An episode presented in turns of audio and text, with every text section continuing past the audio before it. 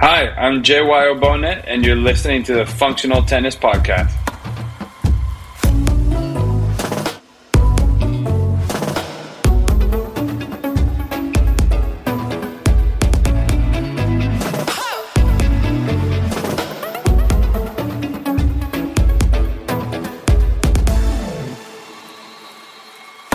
Welcome to the Functional Tennis Podcast. I'm Fabio Molla, your host. Today I chat to JY Aubone. JY was a promising player. More recently, spent four years as a travelling coach with Reilly Opelka, and even more recently, he's introduced a little baby into the world. We chat about his young tennis days, college days, decision to go pro, life on the road with Reilly, his good and bad times with him, what he's learned from Reilly, as well as what JY is up to now that he's spending more time at home with his newborn baby and not travelling.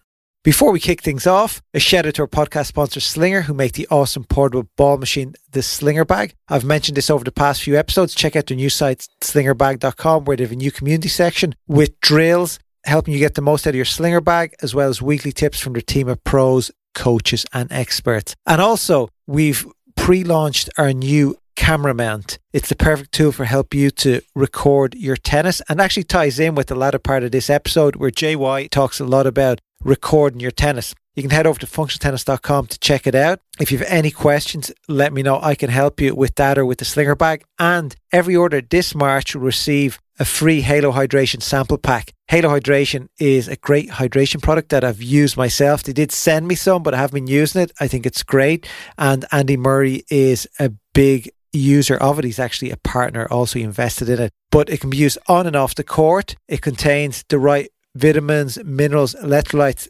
that you need to perform at your best. It also tastes great and it's low in sugar. Sounds like the dream product. It's really nice and check it out. There are some sachets included with each order this month. Okay, let's jump into our chat with JY. Hi, JY. Welcome to the Functional Tennis Podcast. How are you? I'm good, Fabio. How are you? Absolutely amazing. The summer, well, it's early summer here, it's spring, but you know, the days are longer, more sunshine. You can start playing a bit of tennis outdoors. So all good tell us where are you? So I live in Atlanta, but right now I'm in Miami visiting family. The newborn baby just had his shots a couple days ago. So as soon as he got his shots to give us the all clear to see family and friends, we went boom straight back to Miami because that's where our family's from. Nice. And any tennis work in Miami at all? So n- not on court, but you know I, I, do have an online website where I, I can work with. Uh, players virtually, watching their matches, giving them feedback. So I, I, I am doing that. We'll get to more of that in a while. But first of all, you, you mentioned Atlanta. I know a few Irish guys have trained over there. I think you know Joe Dwyer. I'm not sure. James McGee, he did a bit of training. Of course, there. I know James. Yep. Yeah, James yep. is a good friend of mine. Was there Richie Martin? Does he ring any bells? Rich, I saw Richie a couple days before I came here. So Richie, yeah, longtime friend also one of my coaches. So I work with both Joey and Richie um, at some point. Joey longer for I spent a couple years with him, but yeah, know the whole Irish crew there. And Julian Bradley, does he ring any bells?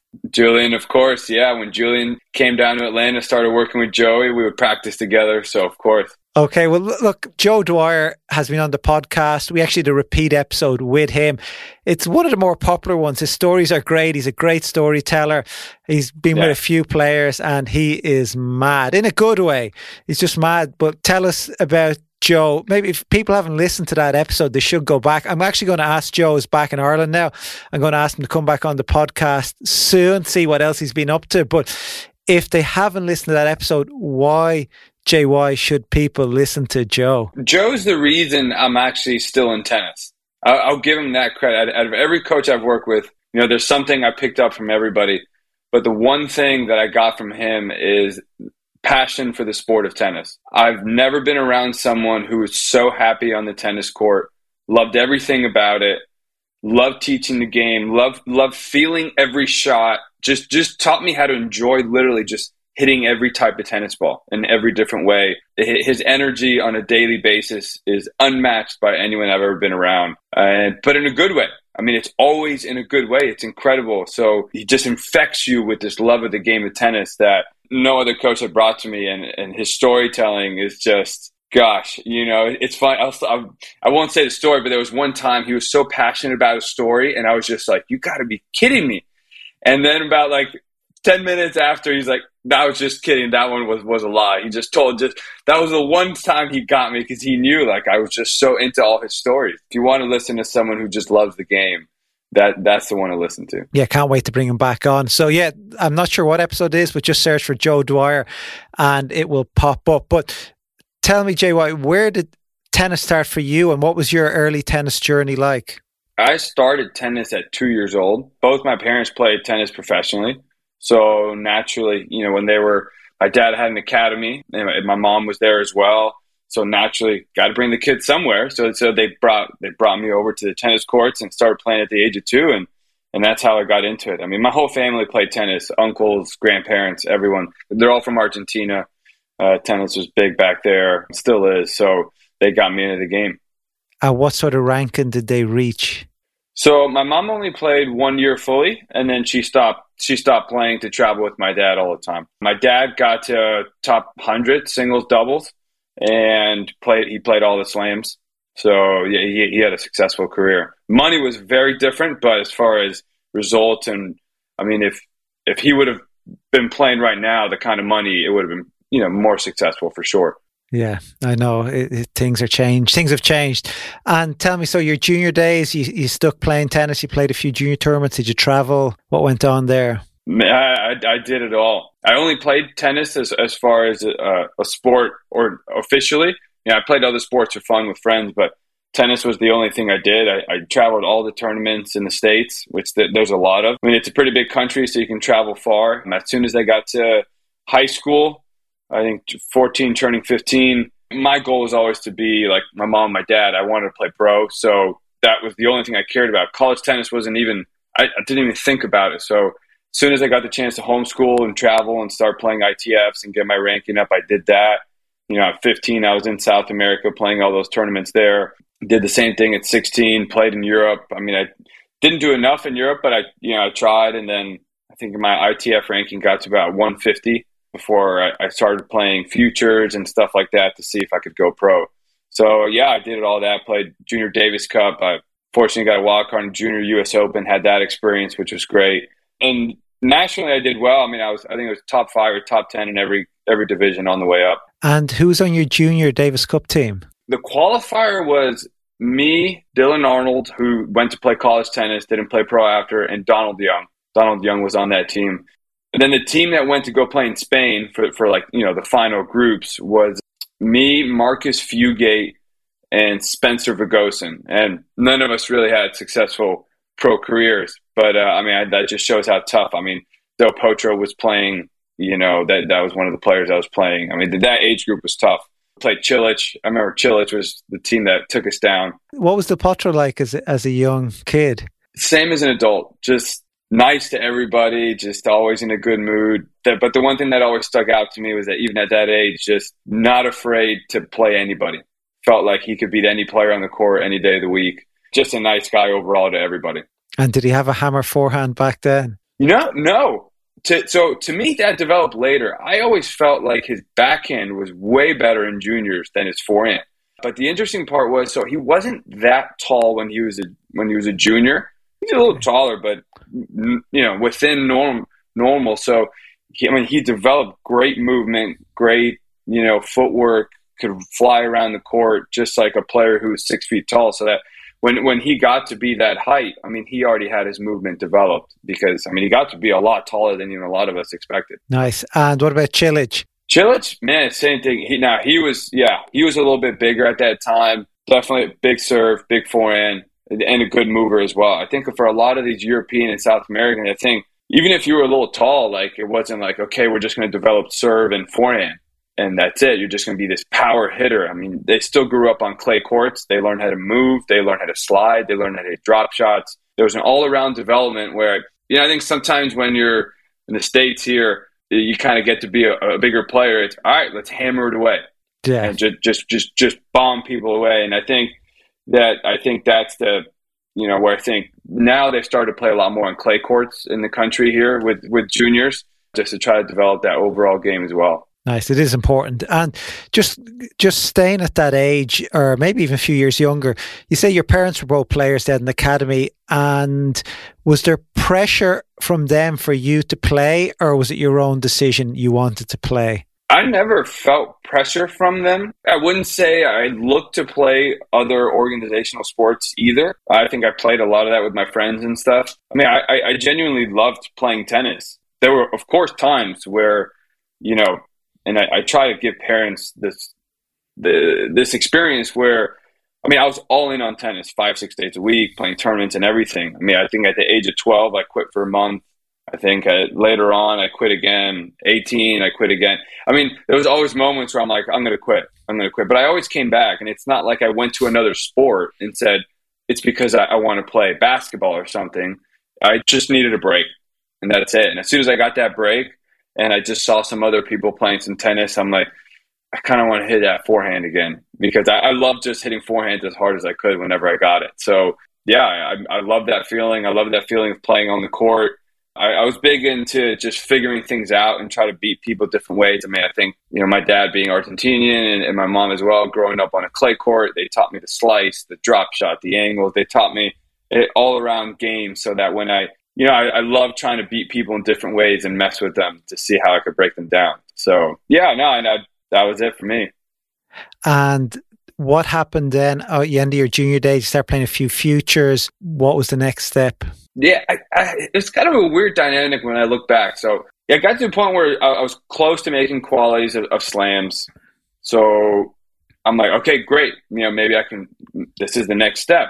But then, that I just couldn't make that next jump. You know, I guess I put too much pressure on myself to make it into main draws of slams, and I started losing every ITF match possible. I mean, it, it was a joke. I, I think like I haven't gone back and, and, checked this, but my memory tells me I lost close to like 12 first rounds in a row. I just couldn't I couldn't win a match when it counted. So, and this is around 17 years old.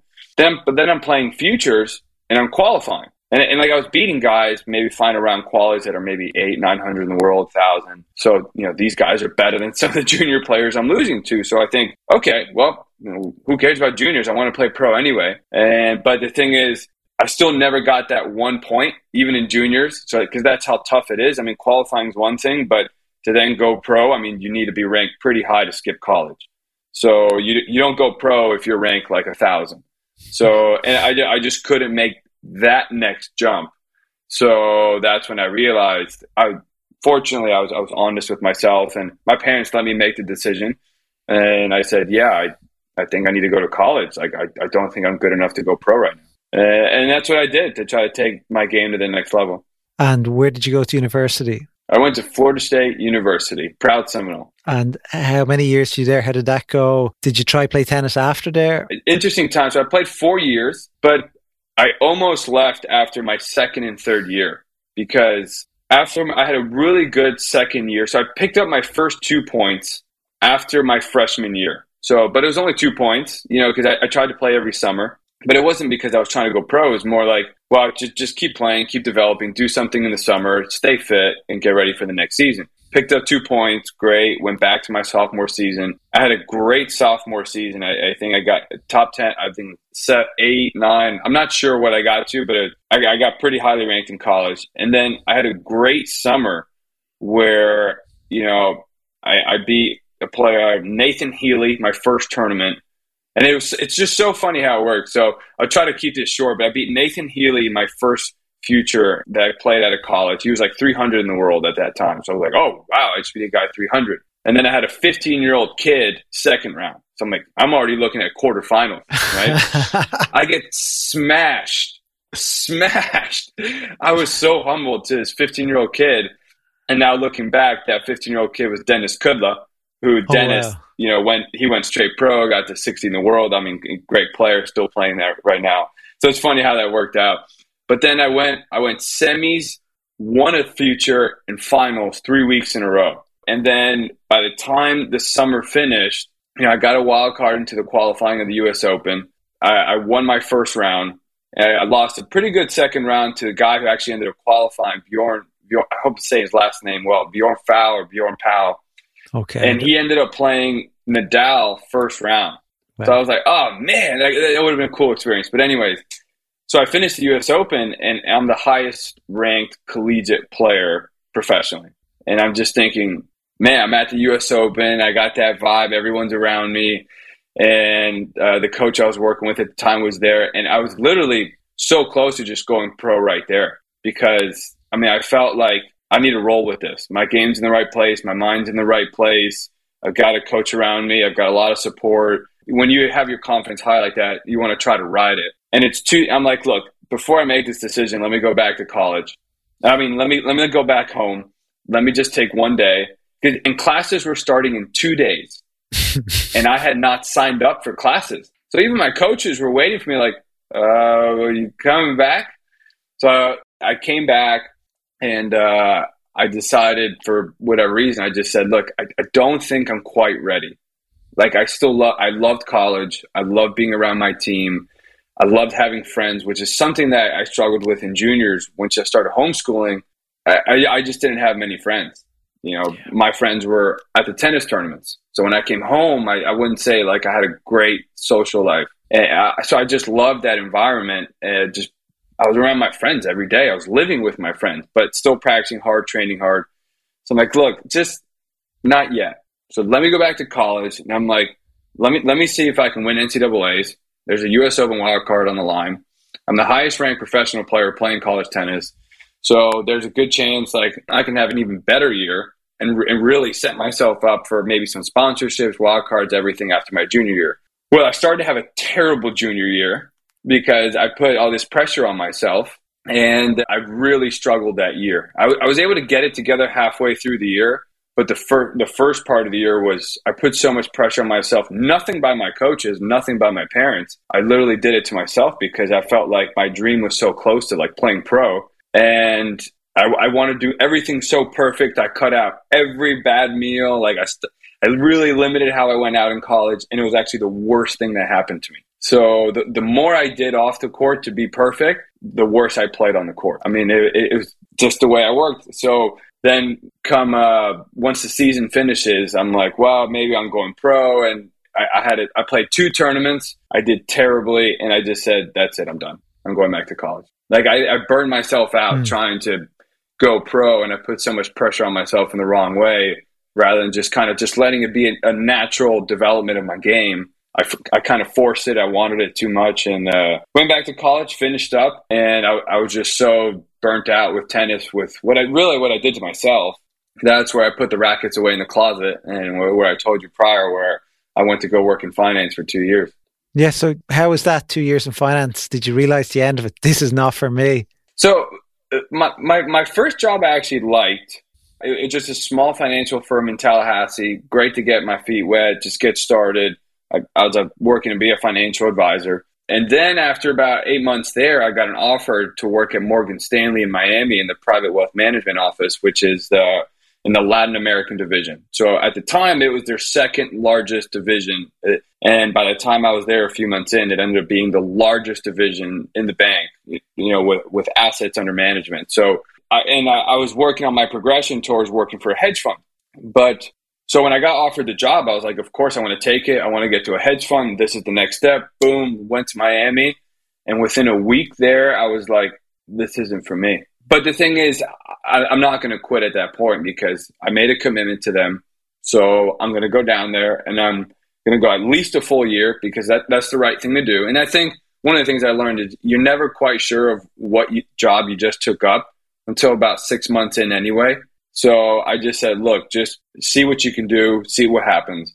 And just the environment just wasn't for me. I mean, I, I, still love stocks. I still love trading. I was looking at the markets this morning before I jumped on here. I still love that stuff, but the environment and of what I was doing, that wasn't for me. So the stress was too much. I struggled to handle it. And after about 14 months, yeah, about 14 months in, you know, and I'm watching people playing at the French Open that I like I played in in college and beat them, and I see other guys moving up the ranks, and here I am, 20 extra pounds sitting in the office, you know, two computer screens in front of me, and I'm just like, you know what? If I'm going to have to do this for the rest of my life, I want to at least know what it was like to have been a, a professional tennis player. Um, nice. And, and it wasn't about at that at that point. It wasn't like, oh, I think I can make it to a Grand Slam.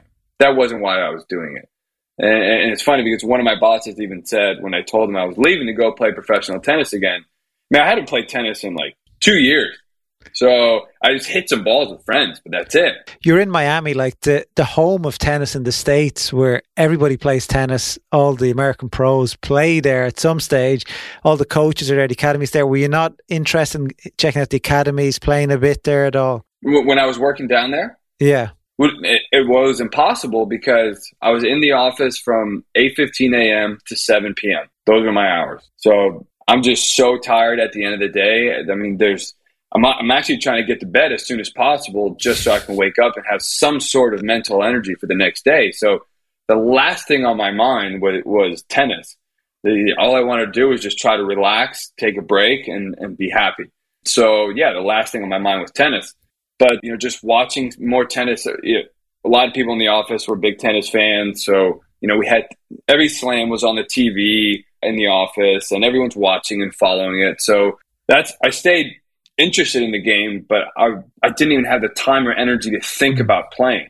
About eight months into that job at Morgan Stanley, I went to go play with one of my old college teammates who was at an academy at Nick Saviano. No, not Nick Saviano's, Harold Solomon's in Fort Lauderdale. I went to hit with him and I'm like, wow, this is fun. But didn't think much of it.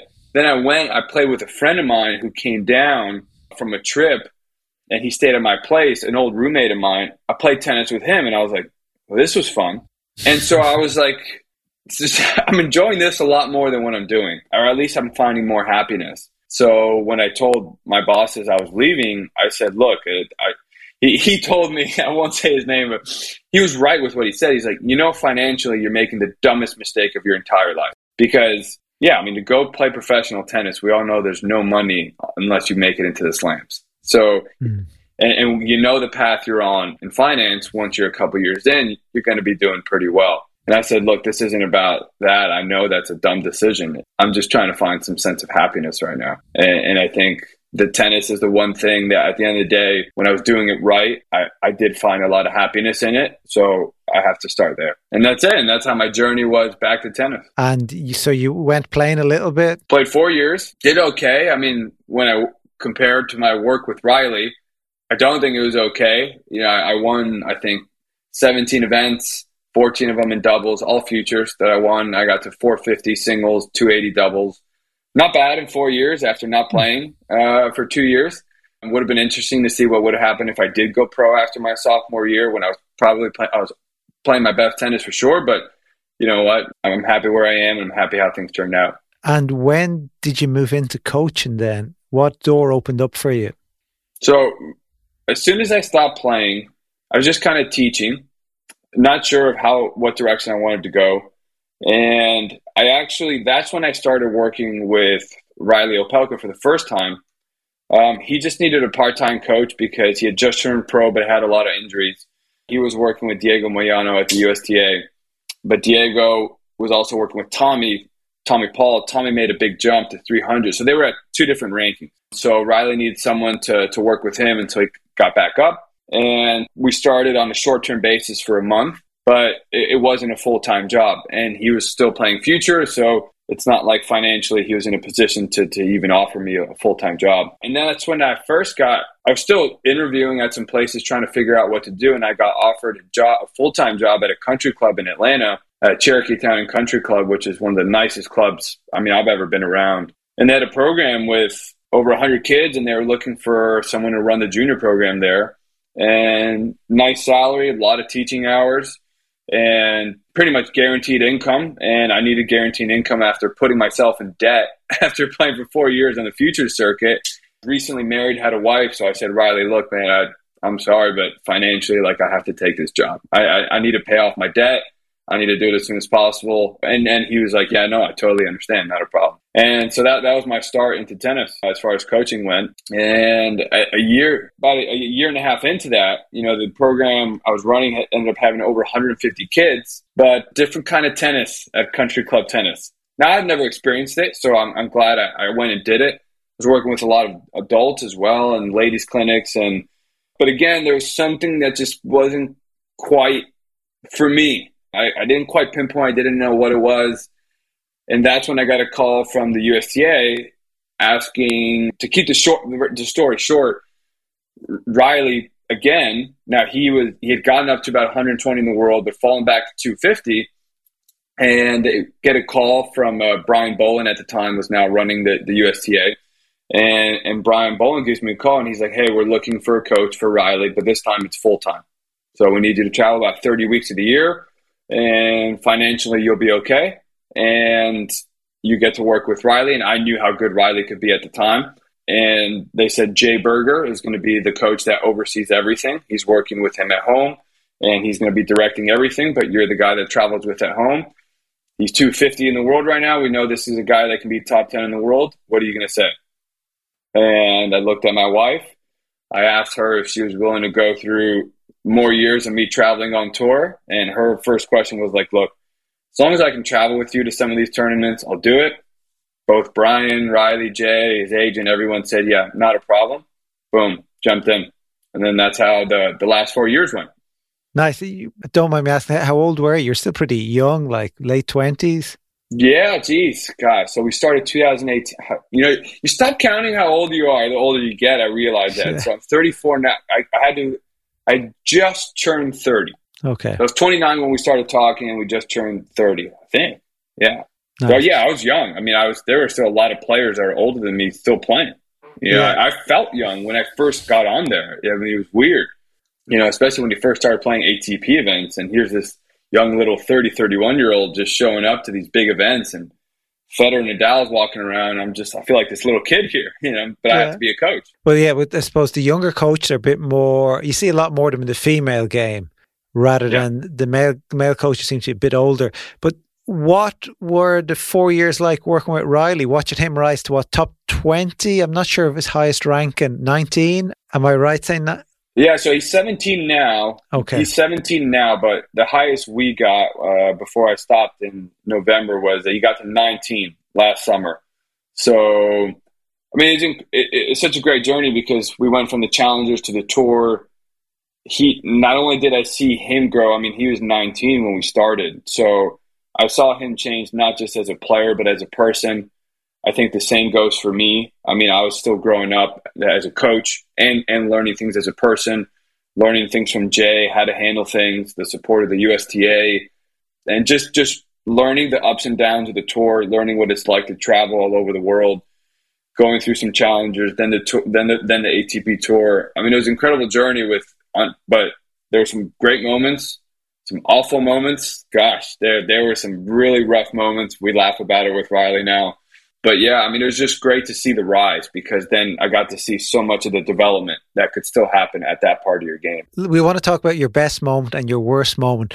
But before, maybe you can tell our audience and viewers what Jay Berger's credentials are. And he was working directly for the USTA at the time. So, not anymore. He, he had finished, uh, I don't know if it was the summer prior, you know, but not that long before. So, Jay w- w- was head of USTA player development. He did that for quite a long time. He was top 10 player in the world. I think got the number six in the world in singles as a player, head coach for the Olympics, assistant Davis Cup coach. He coached Jack Sock when Jack got first got to eight in the world. He was there for that run in Paris in the in the World Tour Finals. You know, he worked for USTA for, for many more years. Uh, I mean, his credentials are not not many more coaches have better credentials than what he does. So, and I've known Jay you know, because he was living in the Miami Miami area for as long as I can remember. And so I knew Jason since I was 11, 12 years old. And when I grew up, I, I spent a lot of time with the USTA and the juniors as well. He was already working for them at that time. So for him to then, and then when I tried to go pro, Jay was running the USTA there. So to have him be the person overseeing everything that we were doing, I was like, it, it couldn't be any better. So, and I, I give the amount of things I've learned from him on how to manage everything. There's no way I would have lasted that long on my own. There's no way. I didn't have the experience. They took a chance on me, but I think they, you know, I had no professional experience at that time. And that's just a fact. But they took a chance on me with knowing that Jay was running everything. And I, I was grateful for that opportunity. So we'll start off. What was your toughest moment on the road over the four years with Reilly? Toughest moment for sure was Panama City Challenger. That was uh, not just that it was Panama City Challenger. There's just a lot of things. I mean, he had lost a couple matches in a row, I think, at that point. You know, he had lost, he had match points, main draw with Fritz. He'd gotten a wild card. He had match points, first round, lost that match. We get to Panama City Challenger. I mean, it's just so hot and humid down there. And we tried to go down a couple days early just to try to get used to the heat and humidity. The courts were in awful condition. We couldn't find the showers at the tournament. There was one little room with one AC that all the players were crammed in. You had to be careful sliding because there wasn't enough clay on the court. So sometimes you'd dig into the court and you'd get stuck. So you, you were pretty careful that you could really get hurt on some of those courts.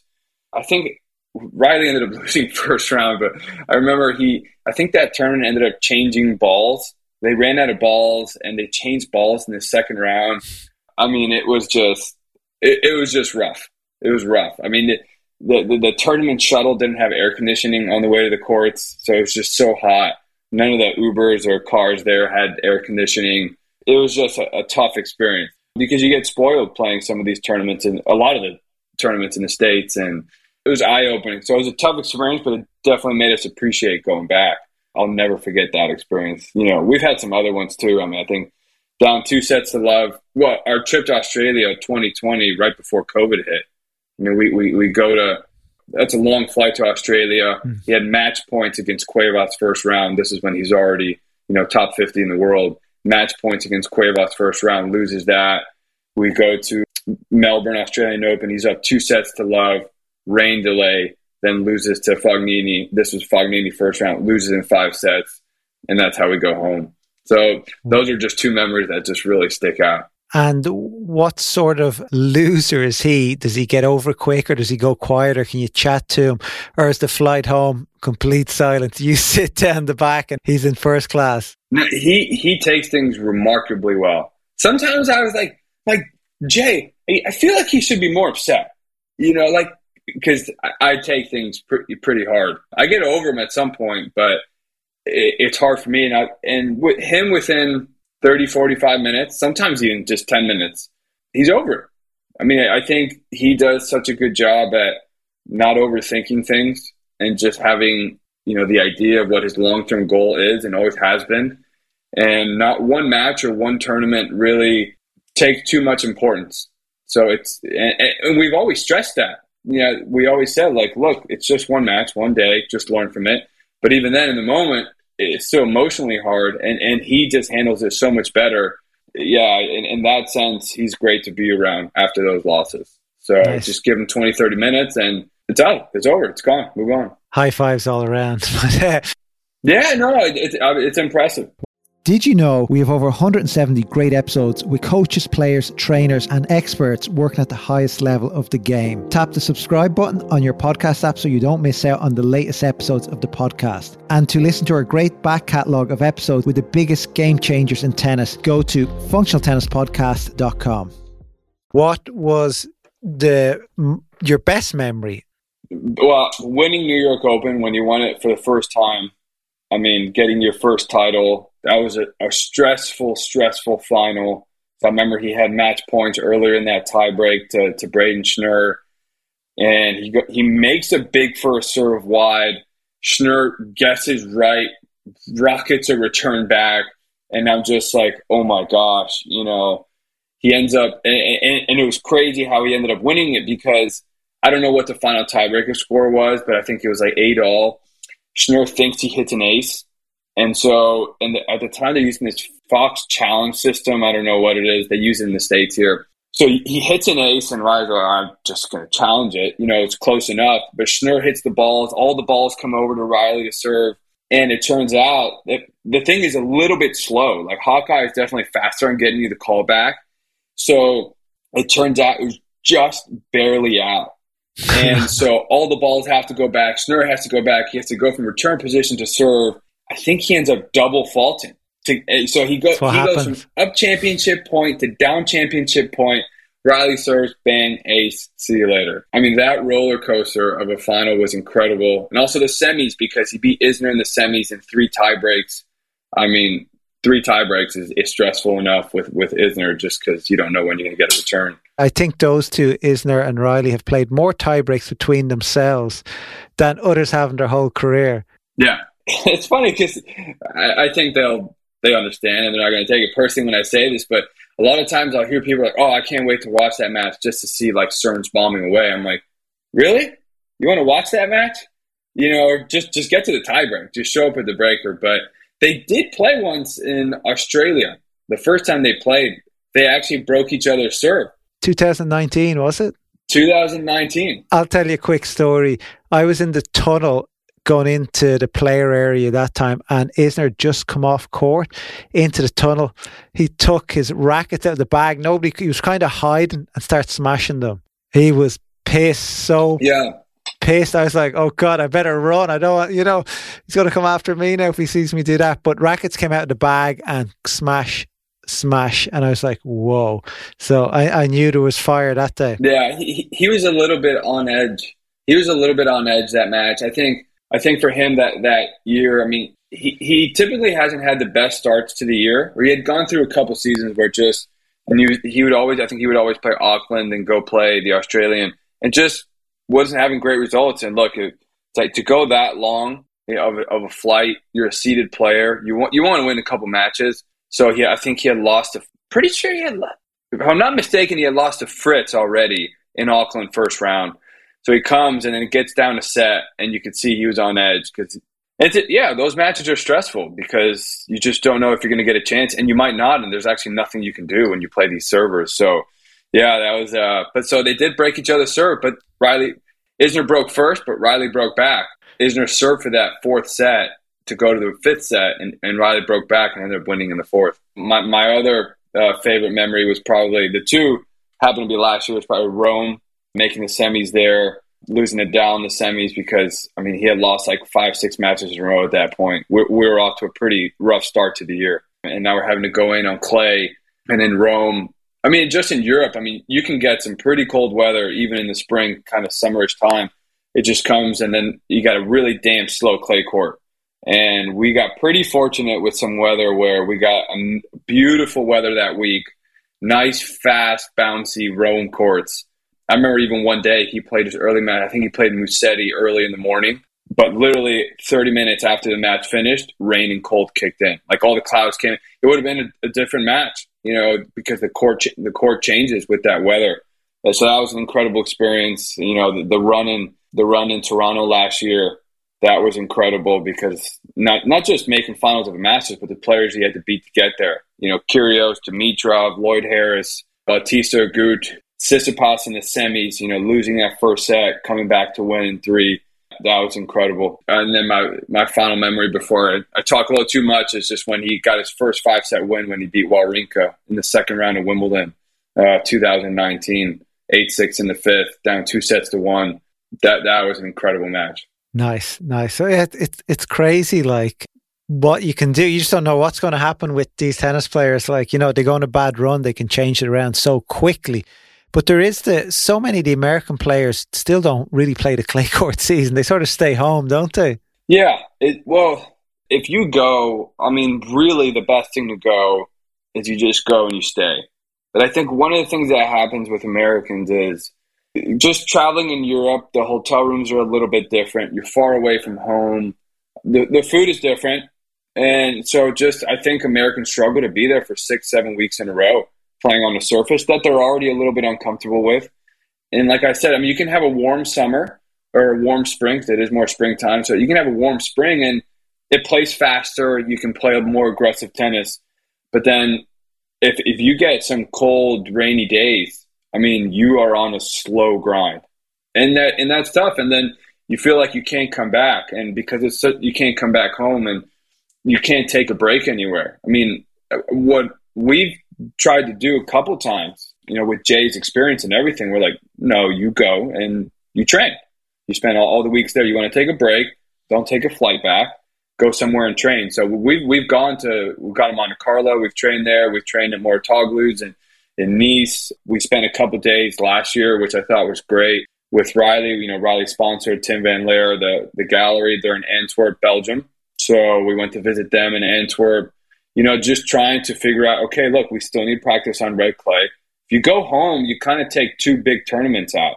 You have three masters there. You have Madrid, Rome, and uh, or is it only two then? No, Monte Carlo. Oh yeah, Monte Carlo as well. That's the third. So you don't want to be skipping these big events. So you want to you want to try to put yourself in position to do the best you can. So because if you make any run in these clay court tournaments as an American, and then you can back that up with a decent grass court and hard court summer, you've you've really set up your year.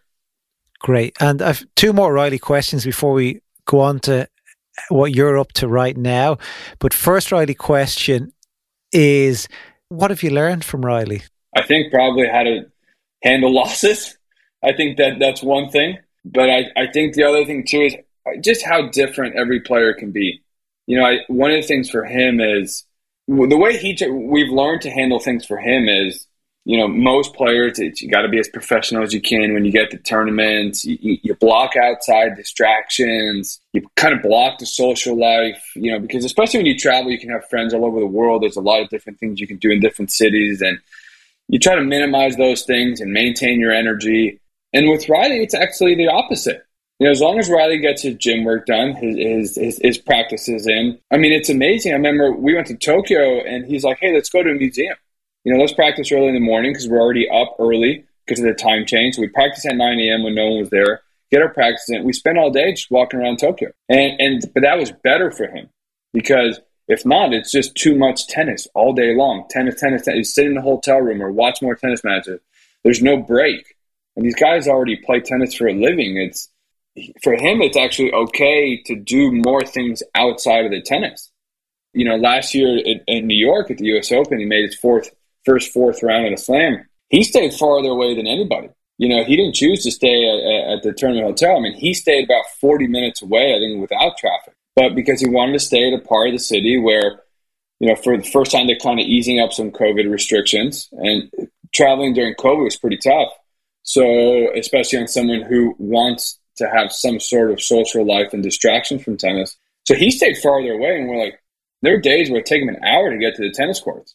He didn't care. He didn't care sitting in that car all day long because he got to go to some of the restaurants he liked to go to. He got to see some parts of the city he liked. He saw some of the friends that he wanted to see. And, and that was good for him. So it really just taught me like you have to be careful implementing your own your own ways as a coach and forcing a player to conform to you.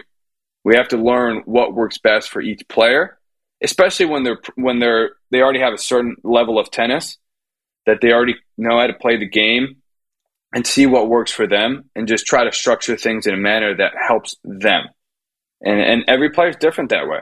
True. I think it's also what's important is the player really knows themselves well and they know what can benefit them the most. Yeah, and that takes trial and error. And I think that's where, if you can take a long term view at everything, you're not panicking about trying to, you know, today's the day we get to number one in the world. And, and if you lose, it's all over. You know, it's just every day is a learning experience. And if it doesn't work out, we just learn from it and, and we try to do better next time. You know, I think the one time we did one trip to Europe where we felt like we just, we didn't schedule it the right way was what it was. We just said, okay, next year, we, yeah, we weren't happy with the result at that time, but we just said, okay, next year we're just going to do it differently, and we did, and, and that's it. And, that, and you're always just trying to learn. And if you lose, the most important thing is, did you have good intentions?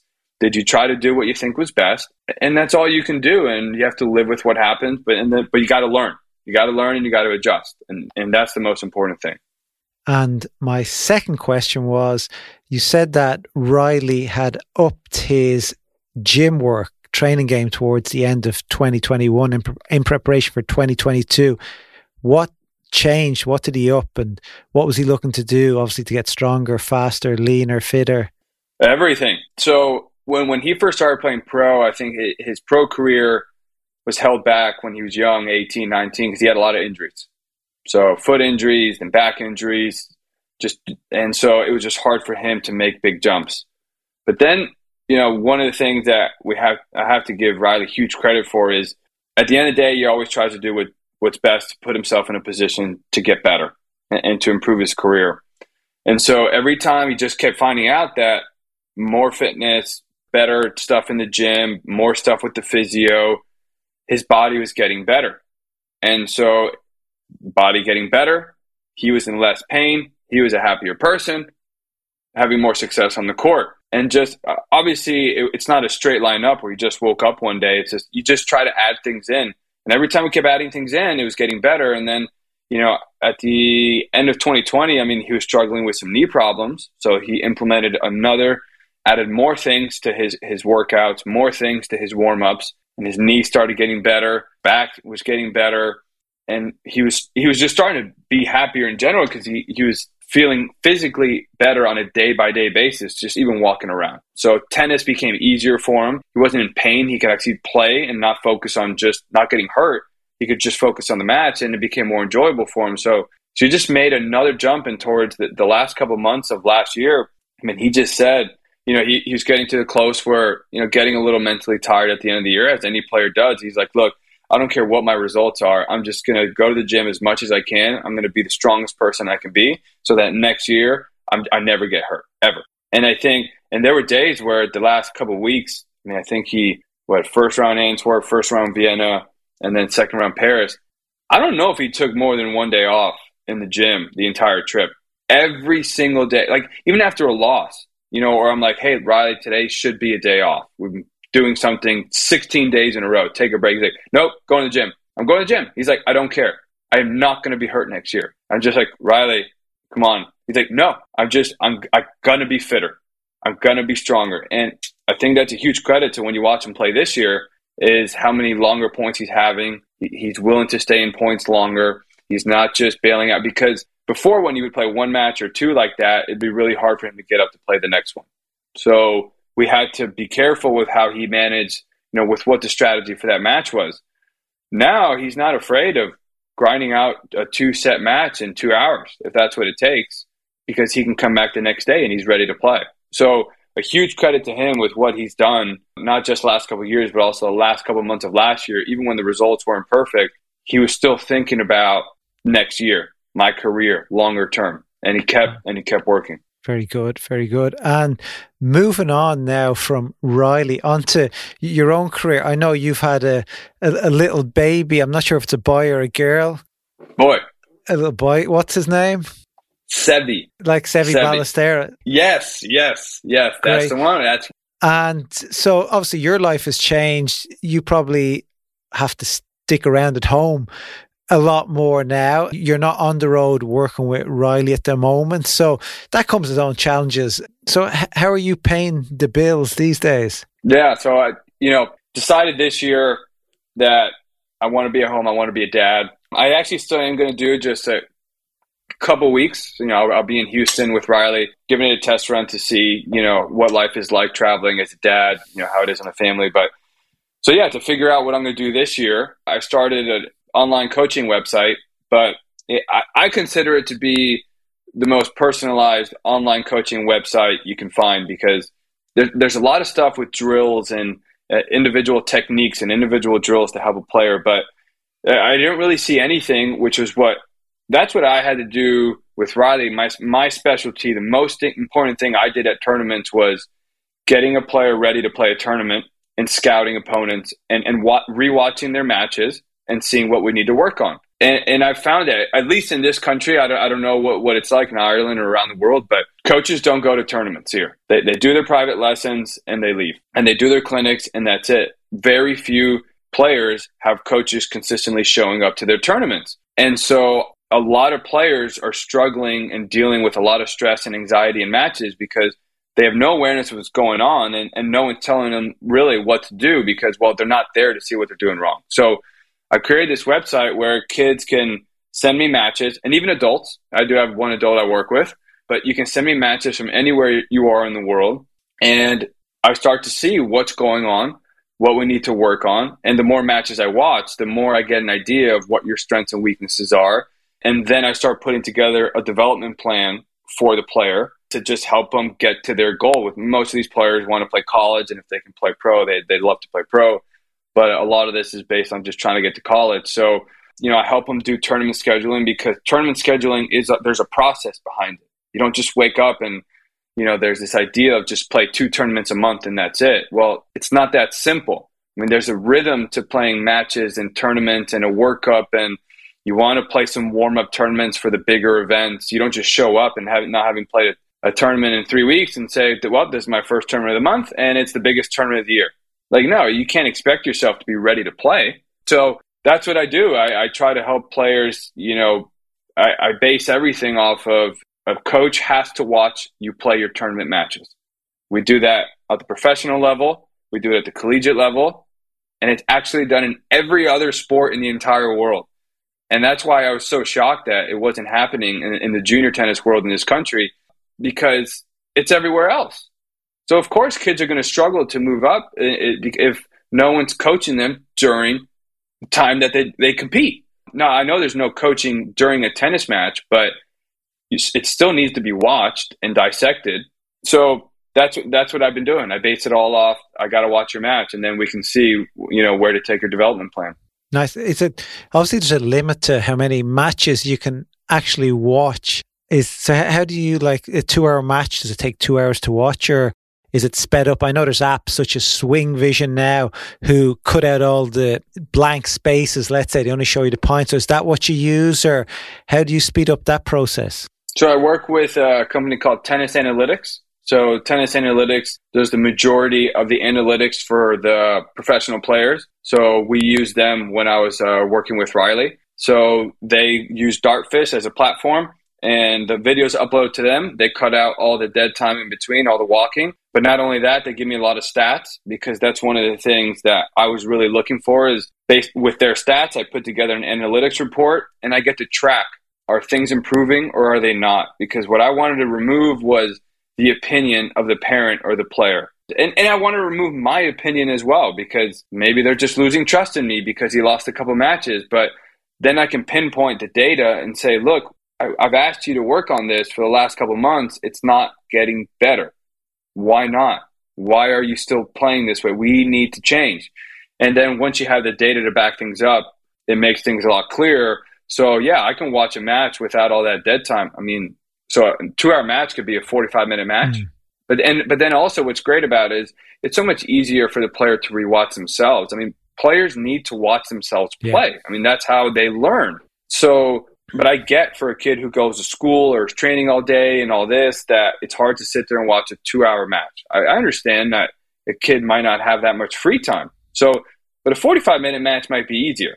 So, yeah. or at least to watch the first set one day and the second set the next day. I've spoken to a few people, a good few people at Swing Vision, and the one feature they all love, they may not use any other feature, it's the dead time killer feature it has where it cuts out all the dead time. You quickly rewatch it and coaches, players, they absolutely love that. So, you know, I think you hit the nail on the head there with that and also too with how important it is for players to even if you don't have somebody like you, a coach like you, somebody overlooking to watch your own tennis and see it you know, you you see the truth when you watch yourself play. Yeah, I mean, look, if if professional players who know more than any other junior tennis player on the planet still have coaches with them watching their matches, guiding them through it, and rewatching it with them, why wouldn't a junior player?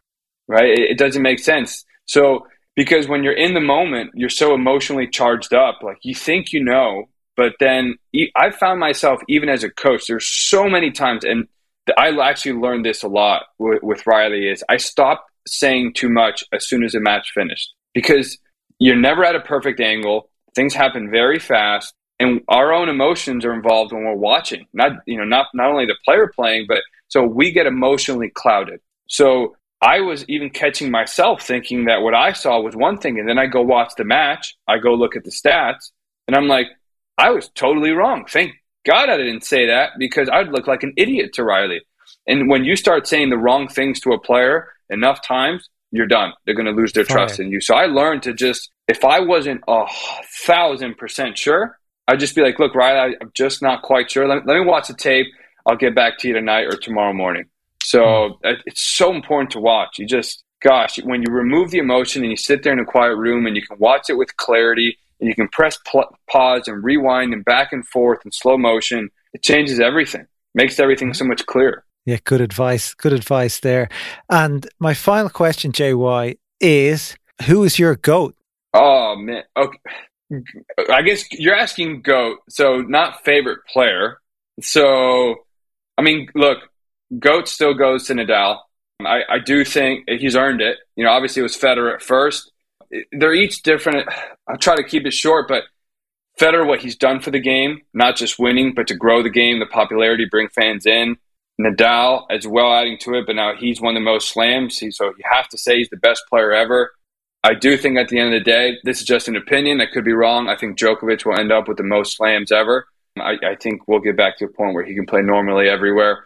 I think that's how it's going to end up. Nadal is the GOAT for right now. Fed's my favorite. I think Djokovic will end up taking it all. And uh, we'll see how it ends up. It's going to be a fun finish. And who's the most promising player you think you would have any chance whatsoever of eclipsing these guys? Is there anybody out there right now? I think that part is impossible to say because the, what's so hard. You, I, I always ask this question, like for Nadal, right? How do you still have the desire after winning 12 French Opens to come back and win another one? That's just something you can't see in a player. And that's something you can't teach. And every time someone wants to compare it, I'm like, we're talking about 22 Grand Slams now. The amount of money that, that needs to be in that bank account, the amount of time that needs to be invested is going to be unmatched by anyone in human history. So to say that I think I know a player that's going to be able to put all that aside and keep playing to their 40 years old, and I honestly don't know. I don't think I, we. I know we said it with Sampras, but I really don't know. I mean, Medvedev is on an absolute tear. I, I wonder if he's just once. These guys keep playing. Nadal, Djokovic, they're still playing. So I really don't know. I don't know. But what what's great is what Djokovic and these guys have all done is they're forcing the young guys to be complete players.